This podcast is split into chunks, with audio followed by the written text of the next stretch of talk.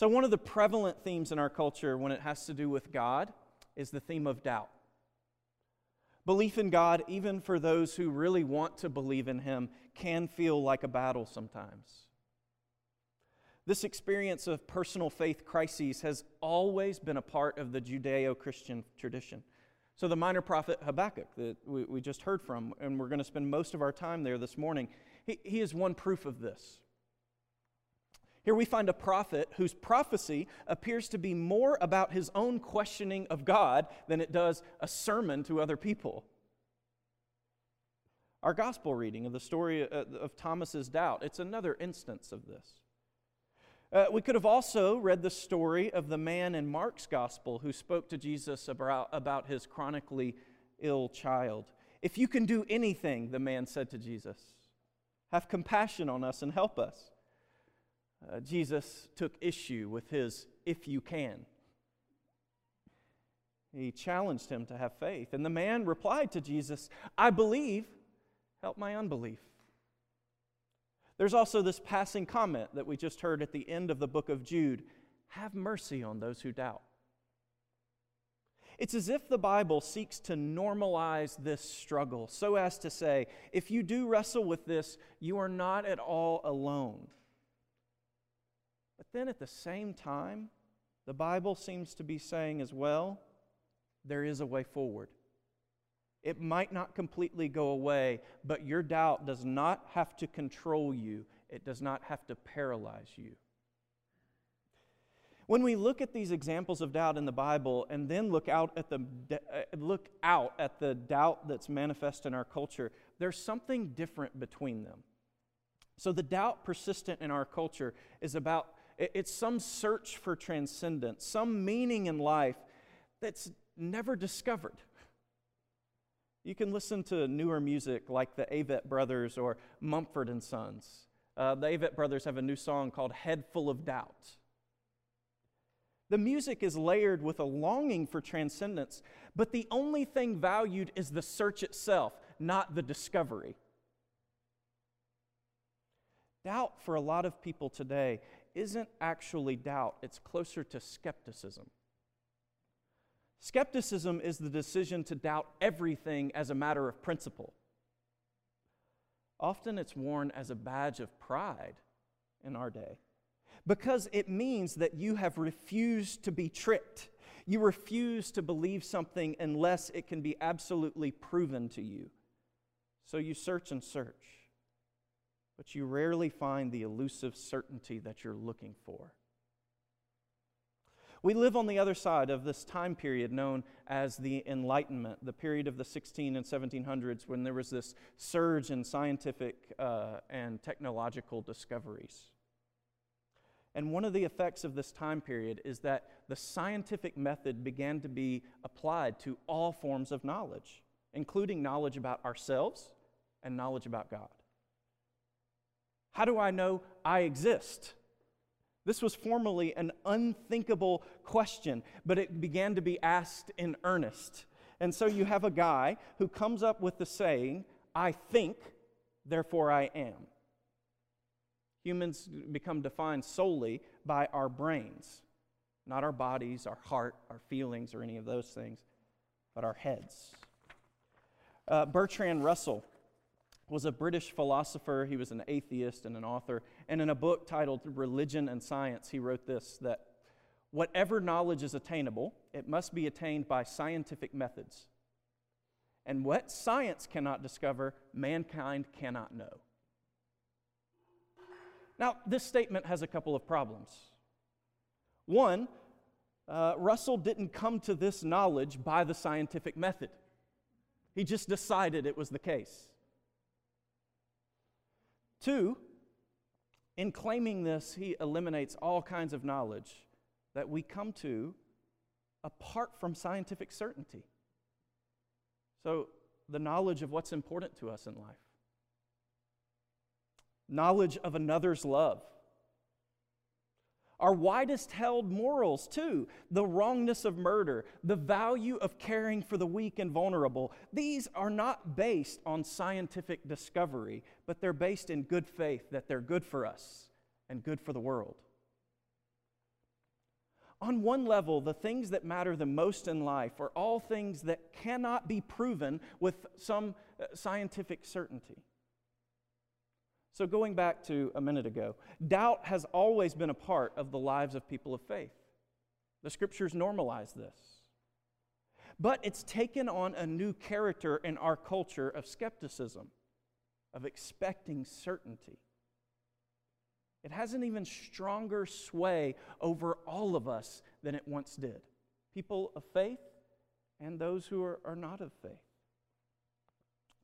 I said earlier that Habakkuk appears to be more about his questioning of God than a sermon to others. Now, what's amazing is that Habakkuk's doubt and questioning of God actually becomes a sermon to other people. He shows us how to question God and come out alive on the other side. Not only alive, but stronger, better people of faith. So, this is what we're going to look at this morning. How do you question God? How do you question God? Here's the first answer When you doubt, actually question God. I mean, literally, ask God a question, even complain to Him. This is a problem that a lot of us have, especially if we come from the South. We like to be really nice. We don't want people to think we're mad at them. So when we're mad at someone, we talk to everyone else about it except them, and this is somehow more respectful to them. we translate this to our relationship with God. We do not know how to complain to God. We don't know how to ask questions of Him. Why, God? Even argue with Him. But the saints that we see in Scripture did not have this same reticence. Habakkuk kicks off a conversation with God like this. This is the literal beginning of his book.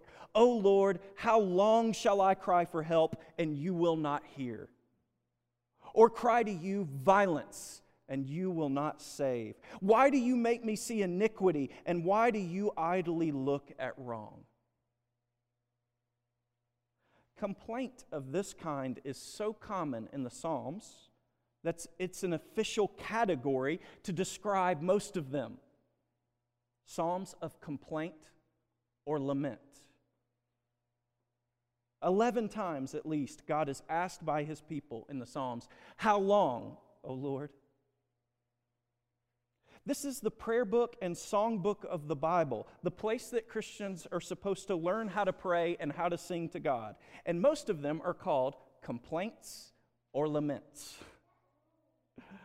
When's the last time you lamented or complained to God? Have you learned how to do this? How to lament or complain to Him. Now, here's what's significant about this when it comes to doubt or questioning God.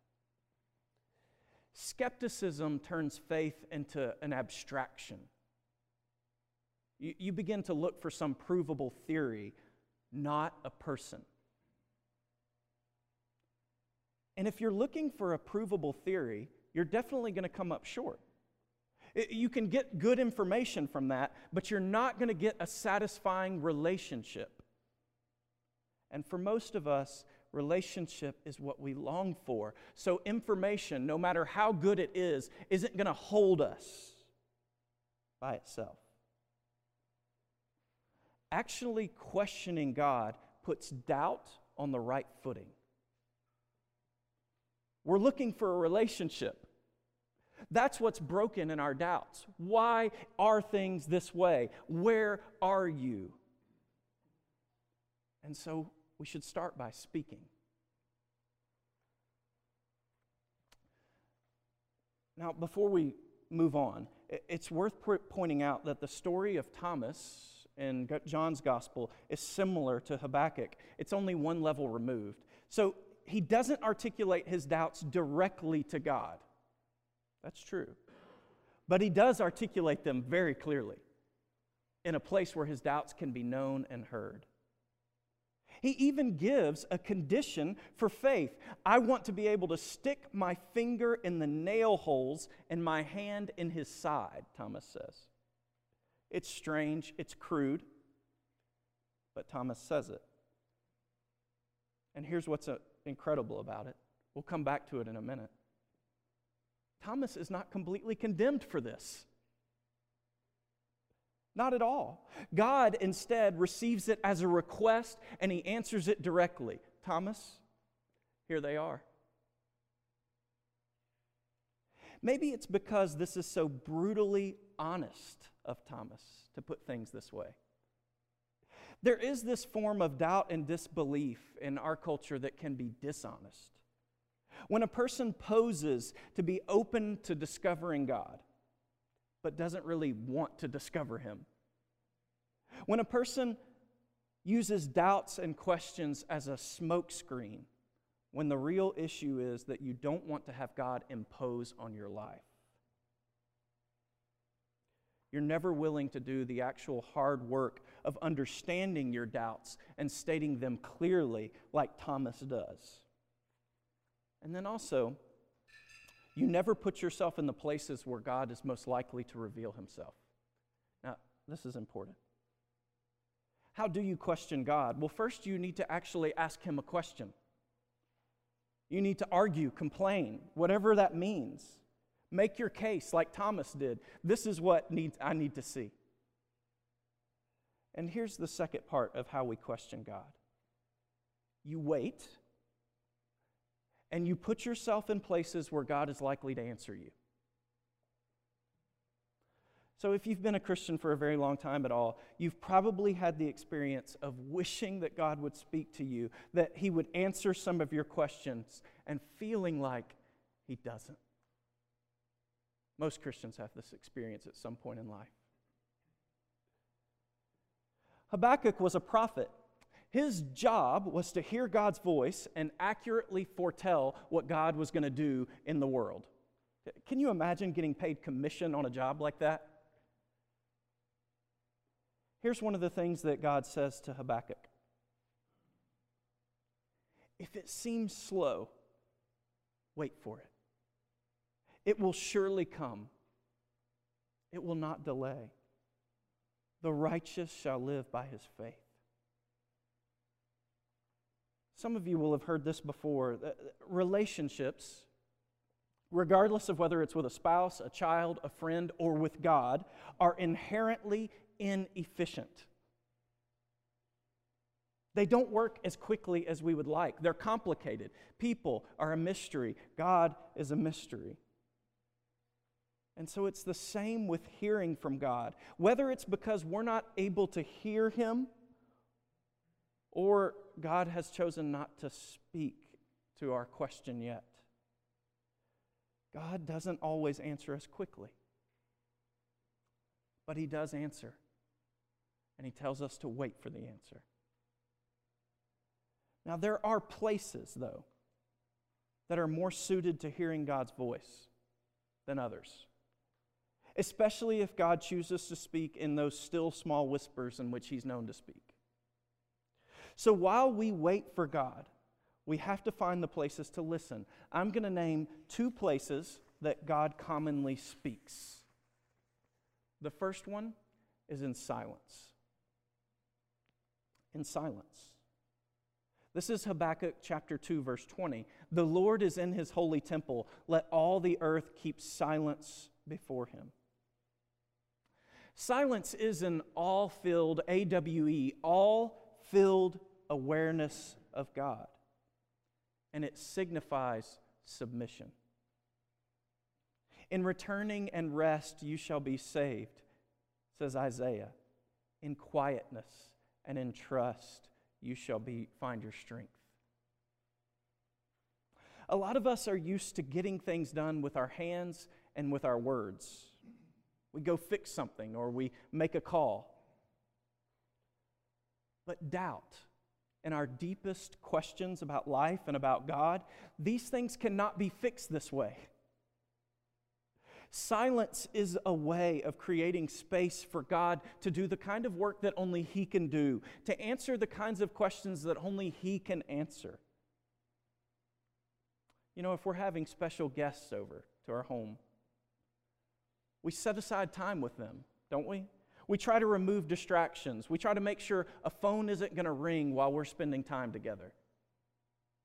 Other interruptions aren't going to happen.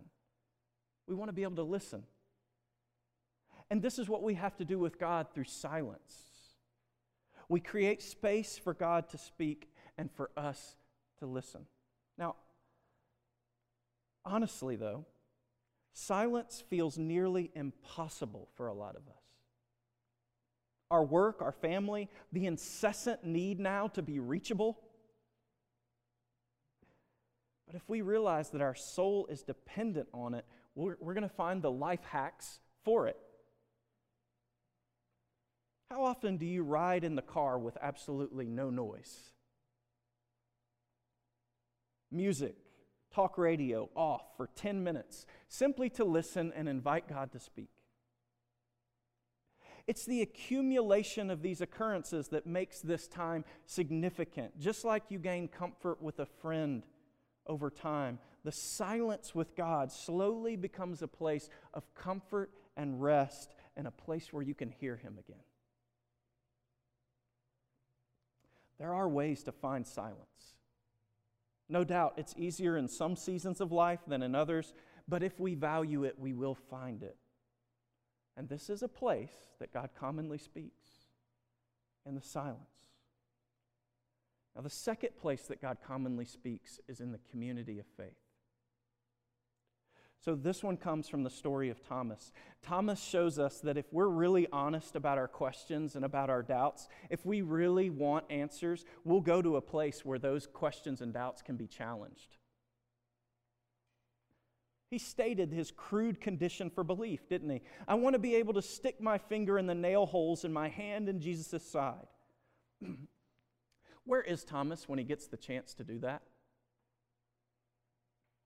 He's with the disciples on the second Sunday of the resurrection. That's where he is. Where is Jesus most likely to appear to Thomas? Gathered with the disciples on the day of his resurrection. Every time we see Thomas, he is gathered with the disciples in the place where Jesus is most likely to reveal himself. Thomas has not given up on faith. He's holding on to the possibility and waiting, hoping that God will answer his questions. If you want to believe in God, even if it's a battle for you to believe in God, come to church. If you're baptized, keep coming to the Eucharist table. Invite your unbelieving friends to church. Our church needs to be a place where unbelieving people can wrestle with their unbelief, where they can live in the tension of being interested in belief, but struggling with it. How do you question God? Well, first, actually question Him. And second, wait. And place yourself in the places where you can hear Him, where God is likely to answer you. And here's the last one how do you question God? At some point, you have to take a plunge of faith. At some point, you do have to take a plunge of faith. Habakkuk starts out by questioning God. This is how he begins his book, and there's nothing wrong with this. He then waits and he listens. This is what chapters 2 and part of 3 are about. And at the end, we hear Habakkuk throw himself completely on God. These are verses 17 through 19 of chapter 3. When the fig tree does not bud and there are no grapes on the vines, when the olive trees do not produce and the field yields no crops, when the sheep disappear from the pen and there are no cattle in the stalls, I will rejoice because of the Lord. I will be happy because of the God who delivers me. The sovereign Lord is my source of strength. He gives me the agility of a deer. He enables me to negotiate the rugged terrain. You see, for Habakkuk, the rugged terrain is his soul and its struggle to believe. But he questions God. And then he waits. And here, Habakkuk discovers that God will give his soul the strength to continue to have faith. In other words, Habakkuk is saying, if everything else in life fails, I know that God will be there. He will be faithful to me. Now, how do you come to this kind of knowledge? Well, because you are willing to question God, to put yourself out there. And then you experience God's strength that wells up in you.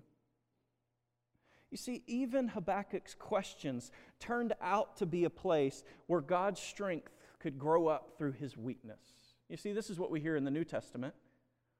Paul says, Where I'm weak, then I am strong. And this is what Habakkuk discovers his faith is weak. He has lots of questions, but even in that weakness, God is capable of being strong to him. So, the reason that Habakkuk's story of questioning God becomes a book and a sermon in itself is because his doubt and his questions turn out to be not contrary to faith, but occasions for his faith to increase. And the same is the case with Thomas. Thomas, even though he is known to us commonly as Doubting Thomas, he's actually the first disciple to make this strong acclamation to Jesus My Lord and my God.